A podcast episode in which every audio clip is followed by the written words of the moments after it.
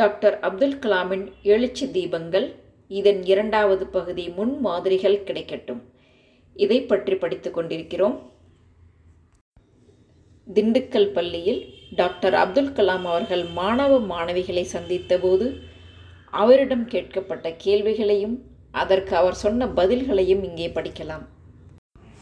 திண்டுக்கல் தூய மரியன்னை மேல்நிலைப் பள்ளியின் பவள விழா கொண்டாட்டத்தை ஒட்டி அங்கு கூடியிருந்த பெருந்திரளான மாணவ மாணவிகளிடம் ஒரு சமயம் உரையாற்றினேன்.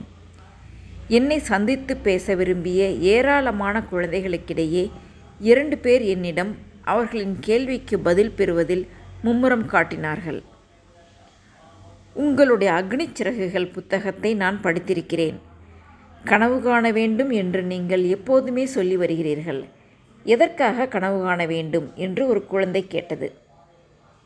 இதற்கு பதிலாக பின்வரும் வாக்கியங்களை அங்கு கூடியிருந்த குழந்தைகளை திரும்பச் சொல்ல சொன்னேன்.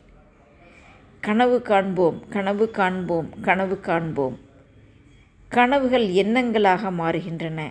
எண்ணங்கள் செயல்களாக வடிவம் பெறுகின்றன.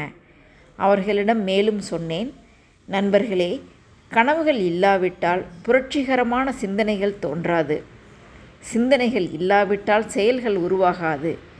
எனவே பெற்றோர்களும் ஆசிரியர்களும் தங்கள் குழந்தைகளை கனவு காண அனுமதிக்க வேண்டும்.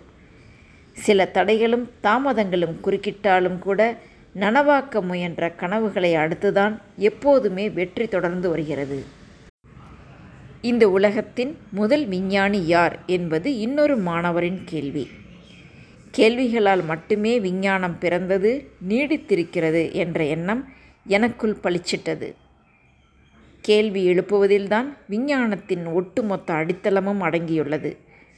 முடிவில்லாத கேள்விகளின் ஊற்றாக இருப்பவர்கள் குழந்தைகள்தான் என்பது பெற்றோர்களும் ஆசிரியர்களும் அறிந்த ஒன்று. ஆகையால் குழந்தைதான் முதல் விஞ்ஞானி என்று நான் பதில் சொன்னதும் அங்கு பலத்த கரவொளி எழுந்தது. இந்த மாறுபட்ட சிந்தனை முறையை குழந்தைகள் மிகவும் ரசித்தார்கள். ஆசிரியர்கள் பெற்றோர்கள் முகங்களில் புன்முறுவல் பூத்தது.